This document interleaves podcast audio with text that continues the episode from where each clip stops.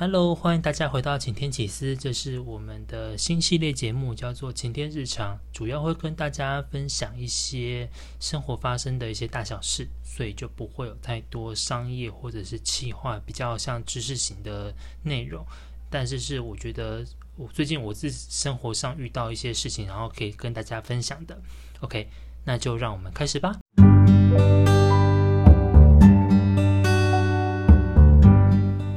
录这一次节目的时间是六月三号，那不知道大家五月份过得如何呢？那 Tony 我自己，觉得我五月份整体来说算过得不大顺利，也算是经历了人生中觉得最严重的五月病。那所谓的五月病呢，就是你会没来由的提不起劲啊，或者是会莫名的陷入负面情绪当中。那其实造成。我这一次情绪低潮的原因，其实我自己算是知道的。那主要就是刚好因为工作的关系，因为疫情成效一直都没有很好。那刚好又遇上房房东突然说要搬家，那就是还有一些奇奇怪怪阿里阿扎的事情，全部在五月一起发生。那各种不好的啦，或者是不方便的事情就一直上来。那渐渐我就会发现到说，我开始会有点不耐烦，然后很烦躁。没办法静下心来把事情一件一件事情处理好，那是一种停不下来的感觉，就是你明明知道不可以这么做，但是你也没办法去停止去自己去负面思考。到那个时候，我就是真的感觉可以很明白的感觉到说啊，原来人家所谓的心理感冒是什么样子的感觉。那因为也知道说自己的状况继续下去的话，可能会有点没办法收拾，也没办法自己。再去把它恢复，所以我就安排了我人生的第一次的心理咨商。那其实透过心理师在对谈的过程当中，他会从旁去帮你梳理你的讲话的逻辑，然后去帮你发现说你到底呃烦躁的点是什么？可能是表面的东西，但是不是有更 inside 的部分是你自己意识、你潜意识、你。你主观上面没有发现，但其实是潜意识造成你压力的原因。那其实，在第一次的面谈结束之后呢，我的状况就好很多了。那也是因为在咨商师的面谈过程当中，大概知道自己为什么会这么的焦躁不安。那结束之后，其实状况就好很多，然后也知道自己不安的状况。那负面的情绪的那种漩涡就比较趋缓了一点。那到了这个礼拜，其实也事情还是一样多，但是就会是比较沉着冷静的去面对，去去处理事情。那讲到这边，当然不是要跟大家夜配什么，哎，某某诊所现在有什么折扣什么，当然不是。但是如果有的话，也是可以啦。如果有夜配，但是应该是不会有夜配这种事情。那主要还是要跟大家分享说，因为其实其实从三月份开始。当然，因为全台湾我们疫情虽然是防堵的还不错，但是其实各各行各行各业一定受到疫情有不小的冲击。那不管你是有自自己在做生意的，还是说你是员工，你一定大家应该都可以明显感受到整个景气，然后整个状况不是很很好。那我相信，Tony，我算是幸运的，可能我是比较轻微的这样子心情不好。那有更多更多人，他可能面对的压力是更大的。所以这边我想跟大家大家分享，就是说，如果在这段时间或者在未来，你发现你发现到你的情绪久久没办法自己去控制，或者自己去消化它，那真的是可以考虑去寻求比较专业的心理智商的的诊断或者是服务。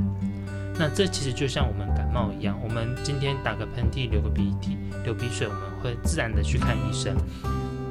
那心里也会感冒，那就其实，而且即便像我们在这种现在这种社会、这种生活上，心理感冒的几率可能会比以前更大很多。但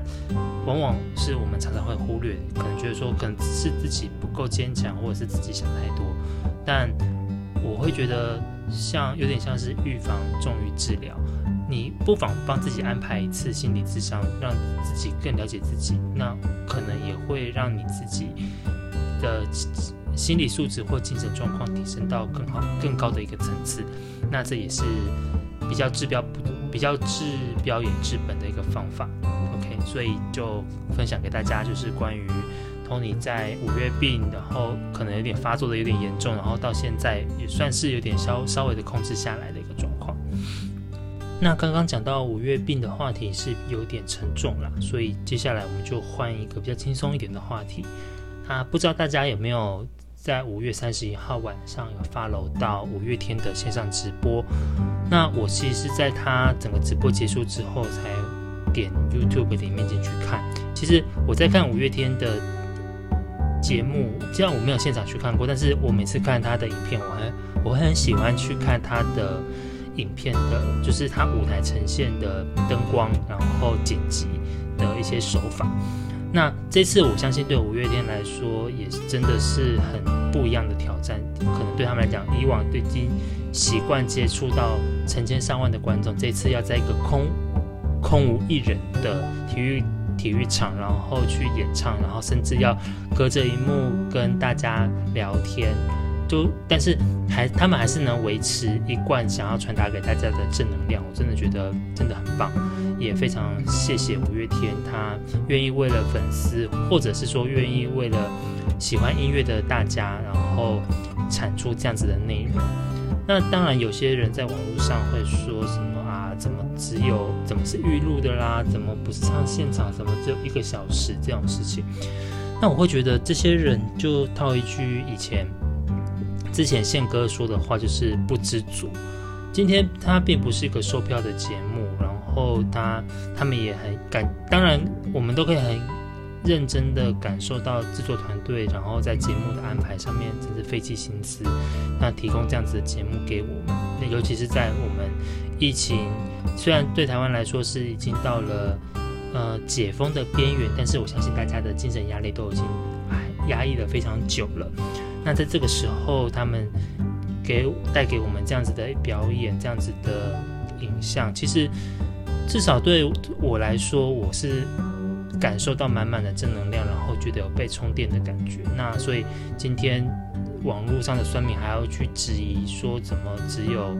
预录的节目，然后只有一个小时，我真的觉得是有点太过分。那其实这也要跟顺便跟大家分享，就是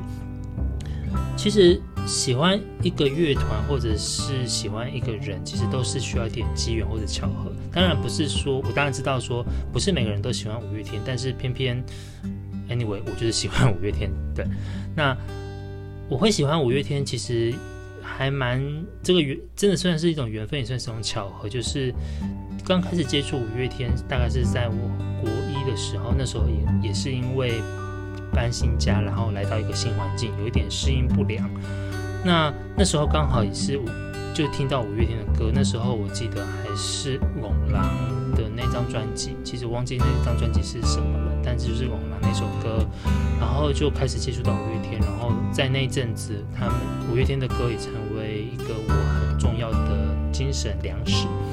那到了二零二零年的今天，然后就像刚刚讲的，我也经历了一个状况不是很好的五月。那又在这个时候。五月天的歌又出现了，然后又再一次的，可以说再一次的被他再拯救了一次。所以你要怎么说？有些事情就是巧合。那他在对的时间出现了，那你就他之后他在你的的人生当中，在你的生命当中的比重又更重要了一些。对，那这也让我想到以前我爸曾经跟我讲的，因为其实我小时候是无。比较像是无神论者。那有一次，我爸就跟我说：“呃，信仰这种东西啊，其实就是需要缘分。不管你是你跟神明的缘分，还是跟万事万物，都是需要缘分。那只要在某总有一天会发生一些事情，然后让你觉得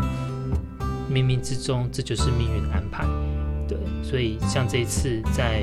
五月的最后一天，然后在我。精神状况比较不 OK 的的此时此的此时此刻，然后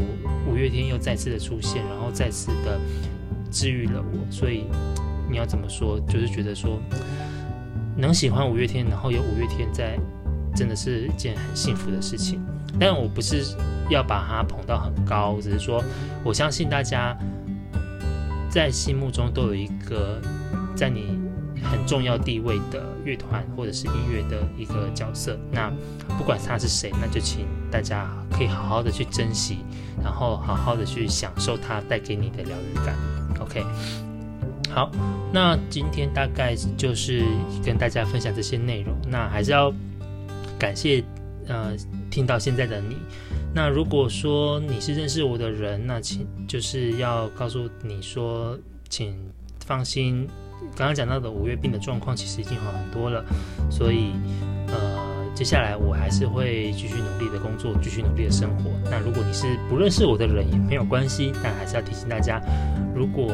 你的生活周遭因为一些最近的压力，然后让你的情绪、让你的心心情不是太美丽，不是太健康，那真的可以。推荐大家可以用心理智商的方式，然后可以让自己的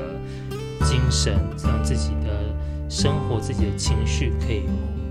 获得一些比较平静的感觉。这样其实对接下来的生活会是比较好的。OK，好，那就谢谢大家今天的收听。那如果你是 Apple Podcast 的听众，那也欢迎您在底下就是给给我们五星好评。那如果你对于今天呃。我跟大家分享这些事情，不管是五月病，不管是心理智商，还是甚至五月天的歌，也都欢迎大家在下面跟我做分享跟留言。OK，那就先这样子，那我们今天其实就下次再见喽，拜拜。